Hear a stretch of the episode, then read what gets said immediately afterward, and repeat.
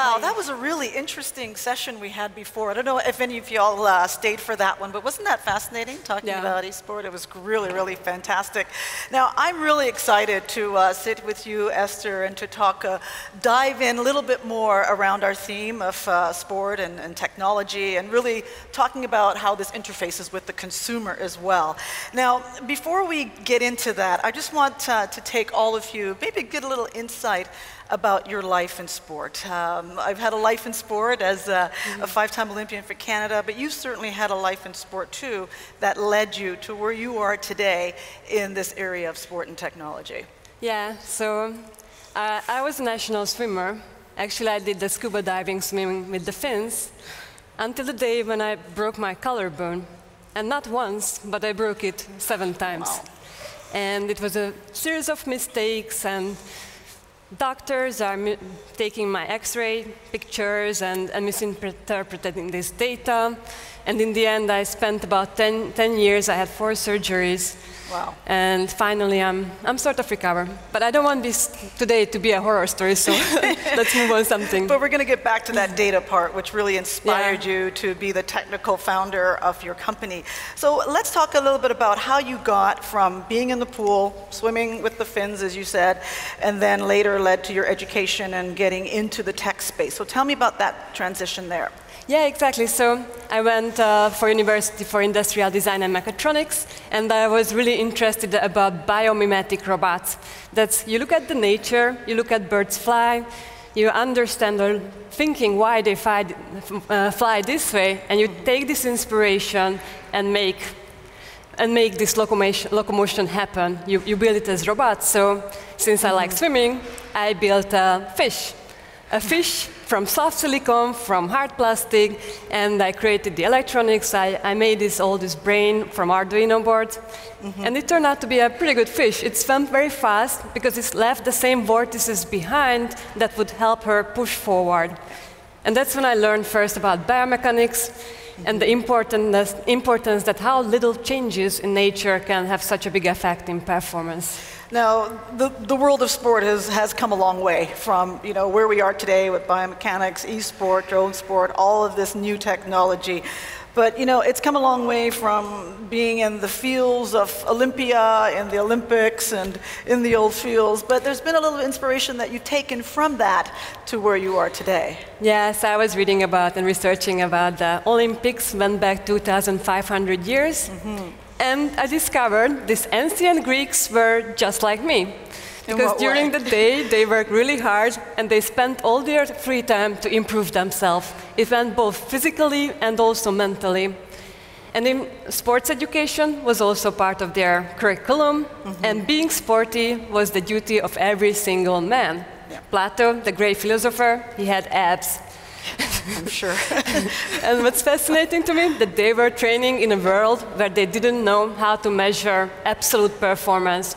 So they had some kind of technologies, but looking today, that was unrealistic numbers. So their sense of motivation and performance came from stories and legends. Mm-hmm. And that's why you see so many big statues, and even the heroes you can see and go and watch in Hollywood. So this motivation worked very, very well. Now let's go to the athlete of today, and motivation is still a big part of it. I don't care how much technology, how many things you got, you know, coming out of you. A lot of it is still here, right? Yeah, And we talked the- about that earlier. So, how is your specific product or products like yours helping today's athletes to be, to get on the podium and to have long careers? Mm-hmm. So what I see in the IoT sports training, there's an evolution. So we started with general fitness trackers like pedometers that count your steps, but they're a great motivator to see how much steps you made today, but they don't really tell you what are your mistakes. And it's the same with uh, single, sensor, single sensor swing analyzer. They're a great Yeah. indicator what's your result, but they don't show your mistakes. And so what's happening today is we are moving into the specialization. So uh, I'm the founder of a company and we are making motion capture sensors. And these, these devices just, we are taking the most basic feature, the human motion. And then by putting these sensors, you, you will see yourself in 3D right on your smartphone screen. So you have a complete biomechanics toolkit in your pocket. But it's and still very. You have some in your pocket, don't you? And yes, let me show you. now. so this is the devices we are making, and it's actually six of them. So we really wanted to make it very small and invisible because it's something very important for mm-hmm. athletes that it doesn't, it's comfortable yeah. and it doesn't interfere with your motion. And what's interesting that um, so we have this um, and we have the capability of analyzing the motion, mm -hmm. but what we foresee coming is the personalization. So when you see what you are doing and how to get into the right position, for example, taking yoga, you must keep your back as you are bending forward. But while you do so, the system is continuously monitoring your body, looking for asymmetries, looking which of your muscle groups are more developed, um, how is your hamstrings, are they flexible, are they, are they stiff? And they are taking all this information to give you personalized feedback, personalized classes, how to improve the most efficient way without getting injured. And I'm sure this is something you have seen as an elite athlete before. Yeah, and this is yeah. just getting to the consumer level. Exactly, but as an athlete, uh, the average athlete has what, maybe 10 to 13 different kinds of, uh, you know, medical people around them, whether it's the, the, the, acupuncturist, the masseuse, the family doctor, the team doctor, the, you know, the sleep therapist. There's so many different uh, types of help and support. So how does yours, in that sense, how do you interpret that? how do you make sure that that's working and integrated with all these other, uh, you know, things that are around the athlete and the consumer, of course, too? Yeah, so that's why I think the, as we can see now, this, we have a, so that's one in my pocket, the other would be a mobile phone where you have a bunch of applications together. Yep. And then now with the, uh, the health kit and everything, you can integrate the step counts together. And what we are doing also, we are a platform company. So we have these motion capture sensors, mm-hmm. and we mm-hmm. are working with different developers all over the world, and they use our technology to bring motion capture apps and products uh, in different verticals. And it's also sports, so it's a unified platform.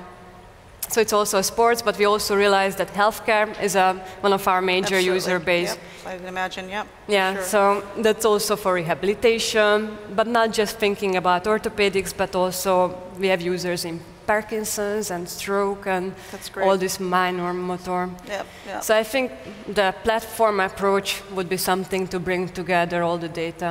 Let's talk about the privacy issues because that's in the news every yeah. day, and it's only going to get uh, get more and more. So tell me your thoughts on that and how you you are mitigating that in your mm -hmm. own mm-hmm. business right now. Yeah. So it's a big day today because tomorrow we all know that GDPR is here.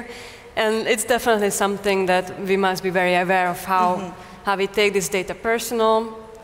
But I like your, your thinking on this that um, it's one thing you have the data and, and you know it's yours and you don't want to share it, yeah. but if you decide to share it with the people, then you want to make sure they don't make false interpretation of the data because that, that can be, even in elite athletes, that can be fatal or crucial in your career. So yeah, that's I think the, the challenge of the future, how we train people to also to use this new kind of data. And who owns the data too? And who owns the athlete, data? You're with a team. All of a sudden, you leave, and then yeah. what happens there? You know? Yeah. What, what happens there? Yeah. I don't know what's going to happen there. yeah. I mean, this is all something that uh, that you know we'll certainly figure out, especially as more and more sports become more on the on the technical spectrum, mm. so to speak. It's going to really impact all of us in this business in a big way. So let's talk about um, where's the competition? You know, we talk about getting an edge and the athlete doing all the little things to get that edge to be the best, right? Mm-hmm. How far can the edge go? Do you think technology can really take us there? I mean, there's a lot of things out there like, you know, performance enhancing, so to speak. Uh, people might say, well, is technology available for everyone, right? Mm-hmm. Is and only some people have the edge. So where does that figure mm-hmm. as far as some of your research? So I think concerned? as part of the IoT revolution, Mm-hmm. These tools and technologies that were previously available for elite athletes are now in, today in an affordable level. So ours is also at a consumer price point. And I'm seeing not only our technology, but all, all similar, helping your performance improve, like similar technologies to getting into the consumer level. So that's really nice to see how IoT is democratizing sports science, education, and also competition. Yeah. Yeah. What about age? Is this something at all ages, young people? I mean, the really sort of, you know, we talk about play to podium and how far along do you actually follow an athlete? Do you follow them from when they're born? You know, put a little thing on the baby till, you know, when they get into sports and then they can decide based on that tracking of that. So tell me about uh, your insights in that area. so actually it, it's nice because um, so we took this holistic approach to design this platform.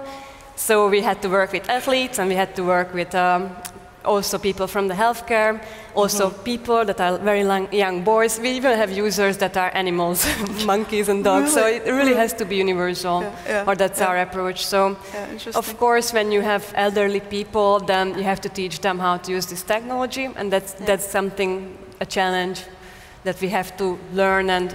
And, and just test it how it works in real real time. So what are But- some challenges you've seen with the, you know, with that population so far? Uh, the elderly population. Yeah, yeah.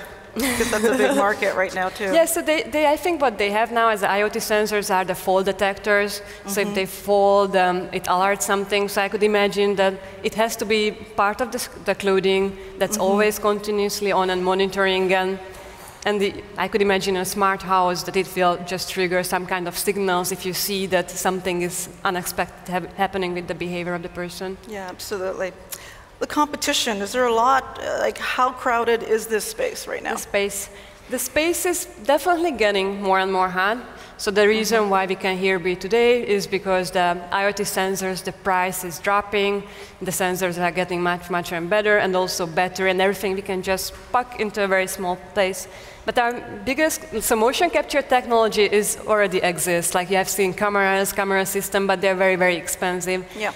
And so most of our competitors, or the one I know, are actually going for the indie fi- uh, film developers to Film use developer, this. yep. Yeah, they're making Lycra suit, and by wearing them, you would get the movement of the actors. So people, or like, um, I don't really know anybody who would be focusing on sports and healthcare that's scalable in a consumer level. Mm-hmm. So is this going towards the, the virtual coach? You know, are, how are the coaches, are they feeling threatened by this? I know a lot of coaches that I know are using it positively because they see it as an enhancement to their everyday toolbox, as you say. So, but is there a section that says, oh, this is going to take over my life as a coach or threaten my federation? So, wh- mm-hmm. like, what are you seeing? Yeah, I really do think that already. So once you have like multiple sensor data or even different sensors like heart rate monitors, them they can really become a good uh, virtual coach to you how to move and keep you mo- keep you doing it.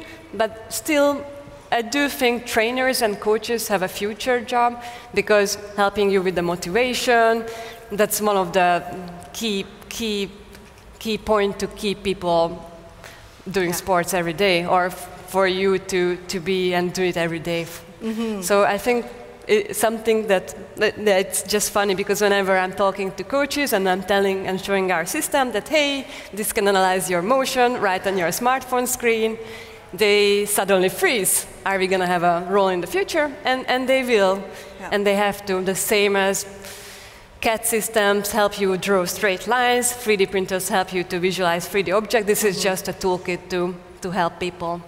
Now, with the data, can you, like, is there uh, an aspect of it where you can compare yourself to others? Yeah, yeah, that's, that's actually So one of them. fast am I versus Usain Bolt or something? Yeah. Maybe not that fast, but you know. Yeah, also, or for example, I think the comparison rehabilitation. So when you have the ideal motion, how you have to have the rehabilitation process for your shoulder, you can right away compare it to the ideal motion and then send it to your doctor. So Yeah, so your doctor has to interpret it too, assuming that they So we, we can do it numerically already to Yeah. see what's the kinematic match. Exactly. So in the few minutes we have left, uh, let's talk uh, two final things. Let's talk about the actual business model. I mean, there's a lot of people here that you know perhaps may look to different products to add to their model, or, or, for, for your own personal model, and as an entrepreneur. So uh, tell me how that's working as you scale and where the market's going. Yeah, so we are a B2B, B2B platform company, so we are working with developers, as I mentioned earlier. And so they buy our developer kit and they start building the motion capture apps, and then we, we, we basically give them um, just large, many, many notch devices once they decide to move on. So our biggest partner is actually in the golf space. They built a full body golf motion swing analyzer. and it's also a biomechanics toolkit, so yeah. just to get your perfect, perfect swing. But we have also in baseball, and it's getting more and more popular. Yeah, that's excellent. That's excellent. And what about mental mental training? Has there any been applications for that? Yeah, because the mental training and mental preparation and sort of you know monitoring, you know, some of those. Has that been part of that yet? Mental training? Yeah, what, yeah, what, yeah. what exactly? Mental stimulation and, and things like that. Has that come up? Or um, been uh, that I have, haven't yeah. really seen. Yeah. Okay. Mm-hmm. All right. That's a pretty big one. So finally, let's talk about some advice that you would give as an entrepreneur. And there's a lot of uh, people in here mm-hmm. who are mm-hmm. obviously taking taking that journey. What are some of the like perhaps the two things that you learn most as an entrepreneur that kind of keeps you going? That'll you believe will take you to the next level. Yeah. Yeah. So we are a hardware company. So it's been a it's been a very nice process. I started in New York, and then I took the development back to Hungary, and then mm-hmm. I also lived in China for one and a half year to manufacture these devices. And you have to be really adapted to new situations and just pick them up and suddenly learn it and, and just be open. That mm-hmm. would be and always improve yourself as our ancient, ancient Greek fellows would. Yeah. So that yeah. would be my biggest advice. And in the future, we, talk, we heard a lot about the prior presentation about where, where the e-sports and everything else is going. How far do you think this will go into the future to give the athletes of the future a competitive edge? Mm-hmm. So I think it, it, it's uh, that was a flight. so yeah, it's definitely something that we already seen getting, and we are just about to hit the consumer market. Yep yeah, we are coming out soon, and I think that that's just gonna be the first real application that um, you will all see. And it's not only for the elite sports, but I think all in the consumer level. Absolutely. And I really want to see how the both are merging together. And I think there's a lot of advice from the elite athletes that already knows how to use these tools and technologies and how to scale that in a consumer level. That's something to, mm-hmm. to look forward. Absolutely. Well, we can certainly take a lot from, uh, from what you've done and uh, apply it to, to many different walks of everyday life. So, with that, Esther Oswald, uh, technical founder of Notch Interfaces, thank you for your time. Mm-hmm. And uh, hopefully, I wish you all the best in the future. And thank you, everyone, thank you. for your attention. Thank you. Thank you.